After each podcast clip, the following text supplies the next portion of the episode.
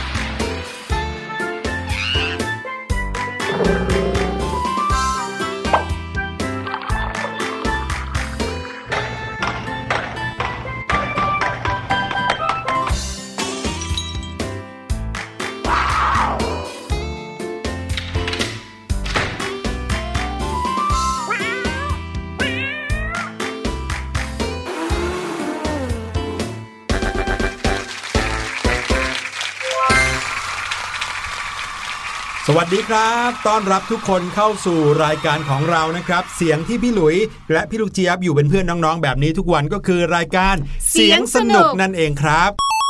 เจอกันแบบนี้ทุกวันทุกเวลาที่คิดถึงการทางไทย PBS Podcast ครับและช่วงแรกของเรานะคะจะเป็นอะไรไปไม่ได้เลยค่ะ นอกจากเสียงปริศนานั่นเองค่ะ เสียงปริศนาในวันนี้นะ แหมอยากจะใบ้จังเลยอะแต่กลัวใบ้แล้วรู้แน่ ๆ เลย บอกว่า ใครที่เป็นสายออนไลน์ น่าจะคุ้นเคยดี หมายความว่าเสียงเนี้ยจะต้องเข้าไปดูในเว็บไซต์เหรอครับพี่ลูกเจี๊ยบ ไม่ใช่ค่ะ แต่เป็นเสียงที่เกิดขึ้นหลังจากที่เราเข้าไปดูในเว็บไซต์แล้ว และมีการชำระเงินแล้วต่างหากอ๋อสายช้อปปิ้งออนไลน์เหรอครับ ถูกต้องค่ะโถอย่างนั้นชาวเสียงสนุกเนี่ยส่วนใหญ่จะเป็นน้องๆวัยเรียนเขาจะช้อปปิ้งออนไลน์กันเหรอพี่ลูกเจี๊ยบ คุณพ่อคุณแม่ที่นั่งข้างๆไงอ๋อเสียงปริศนานี้คุณพ่อคุณแม่ฟังปุ๊บอาจจะรู้ปับ๊บอืมอะไปลองฟังกันดูนะครับ จะได้รู้ว่าเสียงปริศนาในวันนี้เป็นเสียงที่คุ้นเคยของคุณพ่อคุณแม่จริงหรือเปล่าครับ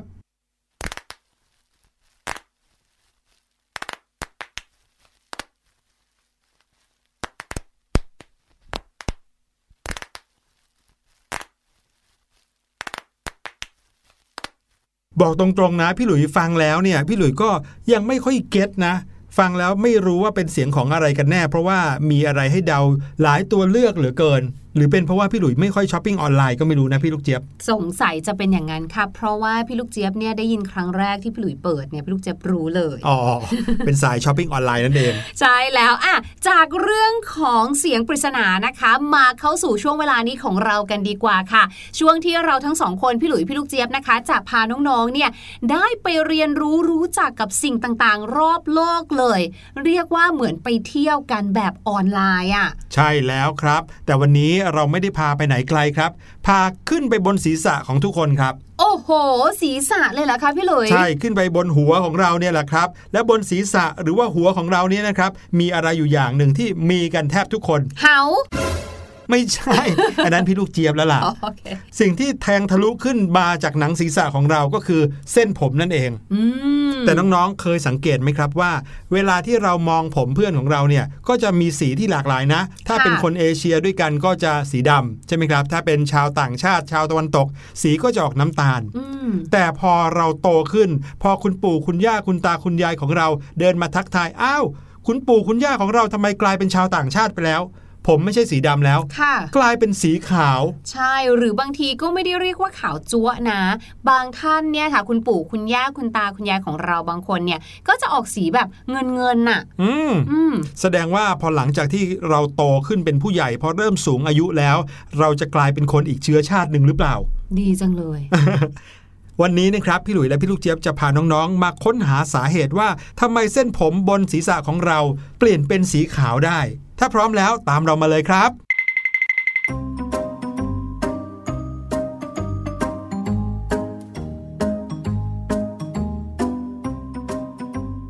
อย่างที่น้องๆรู้กันดีอยู่ครับว่าเส้นผมของคนเรานั้นไม่ได้มีสีขาวมาตั้งแต่เกิดใช่ไหมอืมยกเว้นแต่ว่าจะมีเหตุขัดข้องบางประการครับทำให้ผมของเราเป็นสีขาว อย่างพี่หลุยเนี่ยนะครับ ตอนที่สมัยเรียนชั้นประถมศึกษา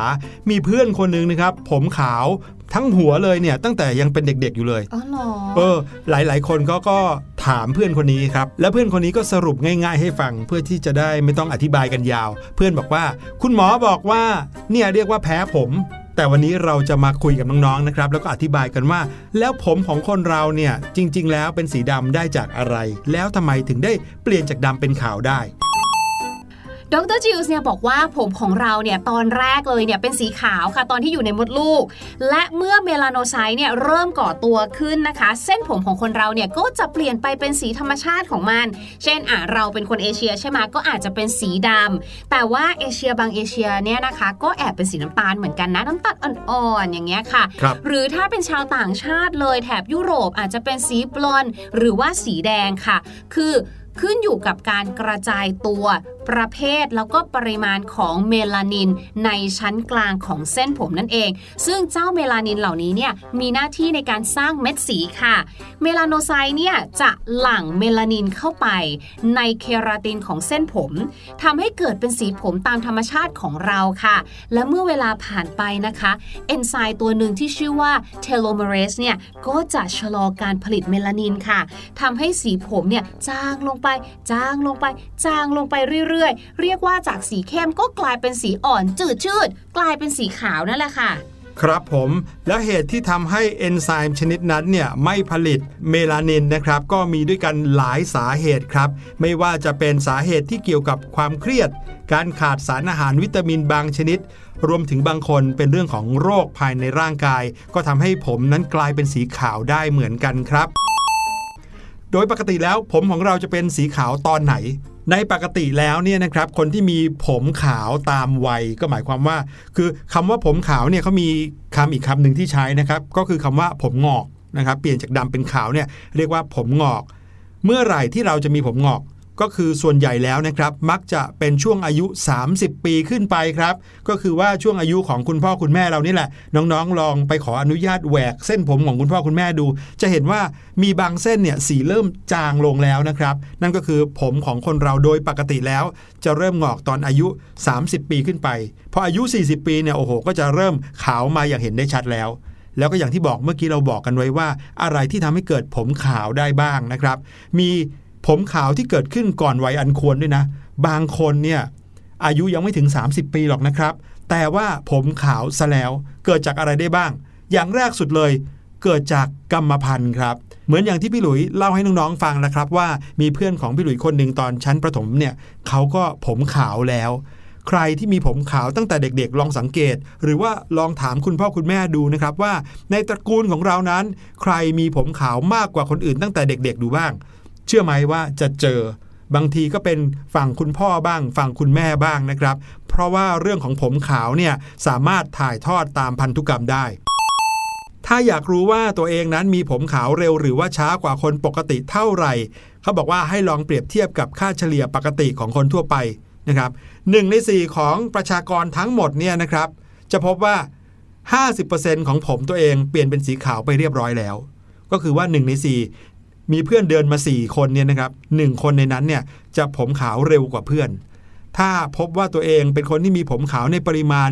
เกือบครึ่งของศีรษะ ทั้งที่อายุยังไม่ใกล้จะ 50 ปีเนี่ยแสดงว่าเราเป็นคนที่มีผมขาวมากกว่าคนปกตินั่นเองครับ อีกหนึ่งปัจจัยนะคะที่ทำให้ร่างกายของเราเนี่ยค่ะ ขาดเมลานิน ซึ่งเจ้าเมลานินเนี่ยมันจะช่วยบำรุงให้ผมของเราเนี่ยดกดำเงางามค่ะ นั่นก็แปลว่าเราเนี่ยนะคะ ควรที่จะเสริมหรือว่ากินอาหารที่ให้วิตามิน B12 หรือว่าโปรตีนค่ะ เพราะถ้าเกิดว่าเราเนี่ยนะขาดเจ้าโปรตีนหรือวิตามิน B12 เนี่ยก็อาจจะทำให้เมลานินเนี่ยมันไม่ทำงานหรือว่ามันทำงานน้อยลงค่ะครับดังนั้นใครเนี่ยนะคะอยากจะเพิ่มเติมตรงนี้ต้องลองอาหารทะเลค่ะ หรือว่าบรรดานมโยเกิร์ตเนยแข็งแบบเนี้ยค่ะ ก็เรียกว่าจะช่วยเสริมโปรตีนแล้วก็วิตามิน B12 ทำให้เมลานินของเราเนี่ยนะคะออกมาทำงานได้อย่างแข็งแรงค่ะอีกสาเหตุหนึ่งนะครับที่อาจจะทำให้เรามีผมขาวหรือว่าผมงอกได้ก่อนวัยอันควรครับ สิ่งนั้นก็คือบุหรี่ครับ น้องๆ ชาวเสียงสนุกมีใครที่มีความเสี่ยง อยู่ใกล้ชิดคนที่สูบบุหรี่บ้างครับ ถ้าเกิดว่าเรานั้นสูบบุหรี่นะครับ บุหรี่จะไม่ได้ทำลายแค่เพียงปอดของเราเท่านั้น แต่ยังทำลายอวัยวะอื่น ๆ ในร่างกายด้วย รวมไปถึงกระบวนการผลิตเม็ดสีในเส้นผมด้วยแหละ ใครที่สูบบุหรี่ตั้งแต่วัยรุ่นนะ มีความเสี่ยงที่จะมีผมขาวมากกว่า คนที่ไม่ได้สูบบุหรี่ ตั้งแต่ก่อนอายุ 30 ปีเลย เรียกง่ายๆว่า สูบบุหรี่แล้วดูแก่เร็วทั้งจากผิวหนัง หน้าตา ร่างกายรวมไปถึงเส้นผมก็ดูแก่กว่าวัยกันทั้งนั้นเลยละครับ ค่ะ มาถึงปัจจัยอย่างสุดท้ายค่ะ ที่ส่งผลทำให้ผมของเราเนี่ยงอกก่อนวัยอันควรค่ะ ก็คือ ความเครียดอืมเรื่องนี้ได้ยินกันมาบ่อยเนาะว่าเนี่ยพอเครียดแน่ ๆเลย แล้วก็มีเรื่องเล่าอันหนึงที่น่าสนใจมากๆ ไม่รู้ว่าจริงหรือไม่จริงนะคะ แต่เป็นเรื่องราวของพระนางมารีองโตเนตซึ่งเป็นพระราชินีมเหสีของฝรั่งเศสค่ะ เขาว่ากันว่าในคืนก่อนที่พระองค์เนี่ยนะคะ จะถูกประหารด้วยเครื่องกิโยตินเนี่ยเส้นผมของพระนางค่ะ ก็เปลี่ยนเป็นสีขาวทั้งศีรษะเลย ในชั่วข้ามคืนเท่านั้นเอง เห็นว่ากันว่าน่าจะเป็นเพราะพระนางเนี่ยเครียดแล้วก็แบบอาจจะแบบตก ใจกลัวที่กำลังจะถูกประหารนั่นเอง ซึ่งอย่างที่บอกนะคะว่าจริงหรือไม่ อันนี้ก็ไม่รู้เหมือนกัน แต่มีรายงานวิจัยนะคะ เมื่อปี 2013 ค่ะ เป็นงานวิจัยของมหาวิทยาลัยนิวยอร์กเนี่ยเขาบอกว่าความเครียดเนี่ยจะไปลดประสิทธิภาพในการทำงานของสเต็มเซลล์ตรงรากผมของเราค่ะ ก็จะส่งผลให้เส้นผมของเราเนี่ยไม่แข็งแรง การผลิตสีผมก็จะไม่ปกติ จนทำให้ผมของเราเนี่ยเปลี่ยนกลายเป็นสีขาวได้หรืออาจจะส่งผลให้ผมของเราเนี่ยร่วงได้ง่ายค่ะ ใช่แล้วครับทีนี้เรามาดูถึงวิธีป้องกันผมขาวไม่ให้มาทักทายก่อนวัยอันควรกันดีกว่า อันนี้กระซิบชาวเสียงสนุก ให้เอาไว้แบ่งปันกับคุณพ่อคุณแม่ คุณปู่คุณย่าคุณตาคุณยายเลยนะครับ จากที่เราได้บอกกันไป 3-4 ข้อเมื่อกี้นี้ก็คือจะต้องงดสูบบุหรี่ ทานโปรตีน วิตามิน B12 ให้เพียงพอแล้วนะครับ การนอนหลับพักผ่อนให้เพียงพอ และออกกำลังกายอย่างสม่ำเสมอเนี่ยก็ช่วยให้เซลล์ต่างๆ ในร่างกาย รวมถึงเส้นผมของเรานั้น แข็งแรงมีสุขภาพดีได้เหมือนกันครับสิ่งสำคัญอีกอย่างหนึ่งเลยก็คือเรื่องของอาหารการกินครับน้องๆ มีอาหารบางชนิดนะครับที่จะช่วยเรื่องราวเกี่ยวกับเส้นผมโดยเฉพาะเลย ที่พี่หลุยรู้นะก็จะมีงาดำ งาดำเนี่ยเป็นอาหารที่คนเกาหลีและคนญี่ปุ่นนิยมรับประทานกันในทุกมื้ออาหารเลยครับ โดยนำมาโรยบนข้าว หรือว่าในอาหารแต่ละมื้อ ซึ่งงาดำเนี่ยจะช่วยยับยั้งผมที่ขาวก่อนวัยอันควรได้ เพราะว่าในงาดำมีไขมันจากธรรมชาติ มีวิตามิน B1 B2 ที่ช่วยชะลอยับยั้งผมงอก ผมที่งอกออกมาก็เลยสวยดกดำอืมนอกจากนั้นนะคะ ขนบนส่วนอื่น หรือว่าบริเวณอื่นในร่างกายของเรานะ เช่นขนจมูก ก็ขาวได้เหมือนกันนะงอกอืมได้เหมือนกันเวลาที่เราเนี่ยอยู่ในวัยอันควรครับวัยที่ควรจะงอกแล้วรวมไปถึงนะคะ อย่างที่บอกว่ามันก็มีปัจจัยอื่น ๆ ที่ทำให้ร่างกายของเราเนี่ยเกิดการผลิต หรือว่าสร้างหรือทำให้เจ้าเมลานินเนี่ยทำงานผิดปกติได้เหมือนกัน ก็จะส่งผลต่อต่อม การผลิตขนต่างๆ ด้วยหนึ่งในนั้นก็คือขนจมูก รวมไปถึงคุณพ่อนะคะ คนไหนที่มีการไว้หนวดไว้เคราวลองสังเกตดูนะคะ คุณพ่อบางท่านเนี่ยหนวดเคราวก็อาจจะมีการแซมขาวๆด้วยเหมือนกันอืมจบรายการเสียงสนุก EP นี้นะพี่หลุยว่าน้องๆ คงจะเริ่มสังเกต คุณพ่อของตัวเองนะครับว่าบนใบหน้าเนี่ยมีอะไรที่งอกไปแล้วบ้างนะครับอืมไม่ว่าจะเป็นผมบนศีรษะนะ หรือว่าหนวดเคราหรือว่าแม้แต่ขนจมูก แต่สิ่งหนึ่งที่พี่หลุยรู้สึกว่าจะไม่งอกเลยนะ เพราะว่าอย่างคุณตาพี่หลุยเนี่ยอายุถึง 92 ปีแล้วนะครับ แต่ว่าเวลาที่พี่หลุยมองหน้าท่านเนี่ยสิ่งหนึ่งที่ไม่งอกเลยก็คือขนตาของท่านครับอืมขนตาก็ยังเป็นสีดำอยู่นะครับ แต่ก็อาจจะไม่ได้ดำสนิท อาจจะจางลงได้แต่ไม่งอกขาวหรอก แต่คิ้วนี่ยังมีงอก เออ ใช่ใช่ขนคิ้วมีงอกเหมือนกัน ครับผมนอกจากนั้นขนบนร่างกายนะครับตามแขนขาเนี่ยก็เป็นขนที่งอกได้เหมือนกัน หรือว่าขาวลงได้เหมือนกัน แต่ว่าอาจจะช้ากว่าเส้นผมนะครับ นั่นก็คือเรื่องราวของ เส้นขนหรือว่าผมบนร่างกายที่อาจจะเปลี่ยนสีได้ ไม่ได้แปลว่า เมื่อเปลี่ยนสีแล้วเราจะเปลี่ยนเชื้อชาตินะครับ แม้แต่ชาวต่างชาติ ชาวยุโรปตะวันตก ที่มีผมสีอ่อนๆเนี่ยเมื่อเขาแก่ตัวลงนะครับ อายุเยอะๆ ผมก็เปลี่ยนเป็นสีขาวเหมือนกันนะครับใช่เอาละค่ะ ตอนนี้นะคะ ได้เวลาให้ทุกคนไปพักกันสักครู่ค่ะ แต่ว่าเราจะพักกันอย่างบันเทิงนะคะ เพราะเราจะให้น้องๆ ชาวเสียงสนุกของเราได้ไปฟังเพลงด้วยค่ะ กับเพลงที่ชื่อว่า หมอนจ๋าหมอนจ๋าหมอน ฉันนอนนุ่นเธอทุกคืน หลับฝันดีหวานชื่น ตื่นกระชุ่มกระชวย หมอนฉัน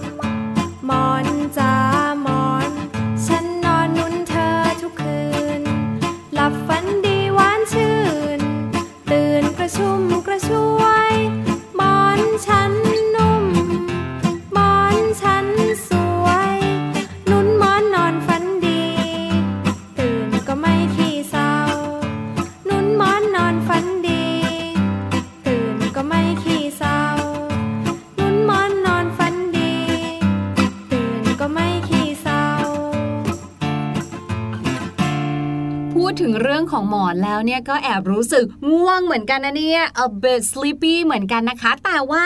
อย่าเพิ่งรีบง่วงนอนนะคะ วันนี้ค่ะพี่ลูกเจี๊ยบเนี่ยจะชวนทุกคนเดินเข้าห้องนอนตัวเองไปสำรวจหมอนที่อยู่บนเตียงของเราสักหน่อยนึงค่ะว่าน้องๆชาวเสียงสนุกของเราเนี่ยมีหมอนแบบไหนกันบ้างนะคะ หมอนอย่างแรกเลยที่พี่ลูกเจี๊ยบเนี่ยนะคะ ไม่อยากจะยกให้ใครเลยแล้วก็สำคัญมากๆ ก็คือหมอนที่เราใช้หนุนนอนนั่นเองค่ะ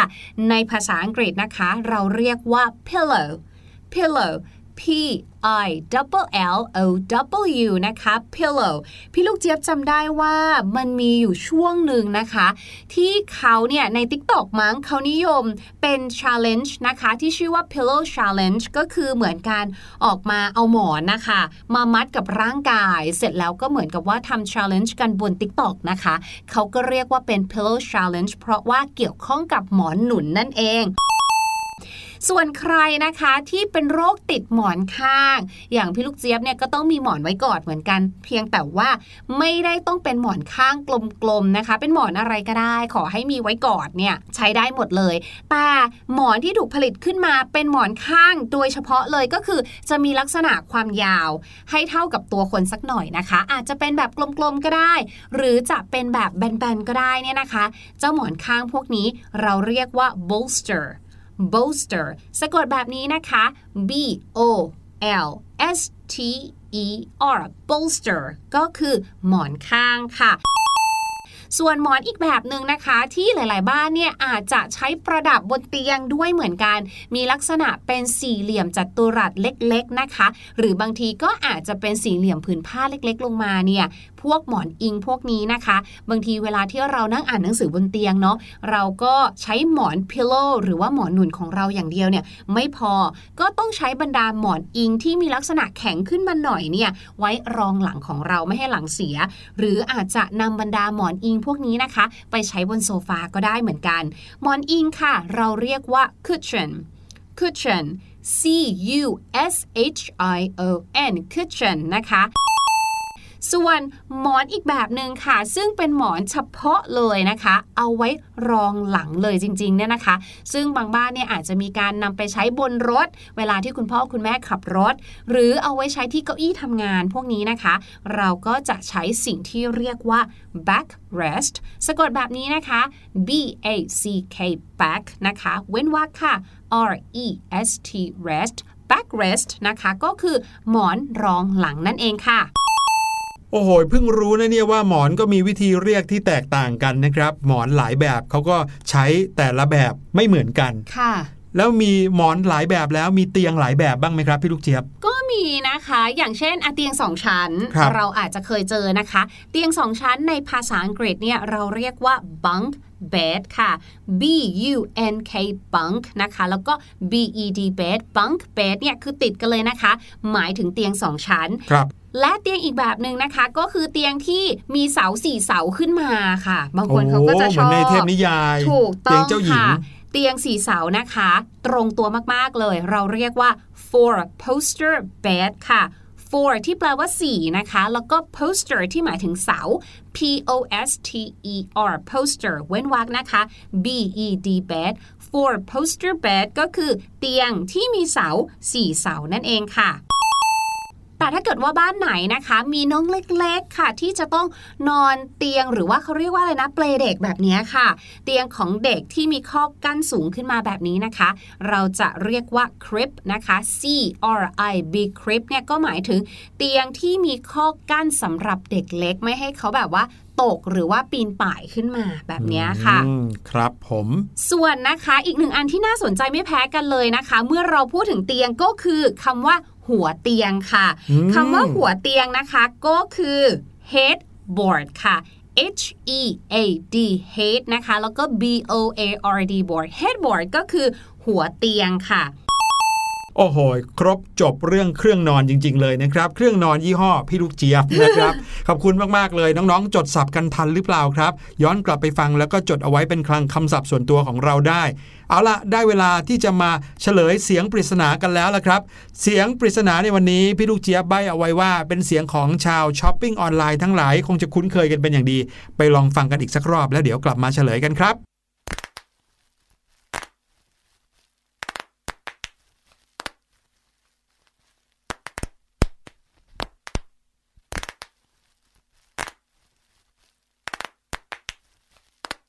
สียงนี้เป็นเสียงคุ้นเคยของคนช้อปปิ้งออนไลน์ยังไงครับ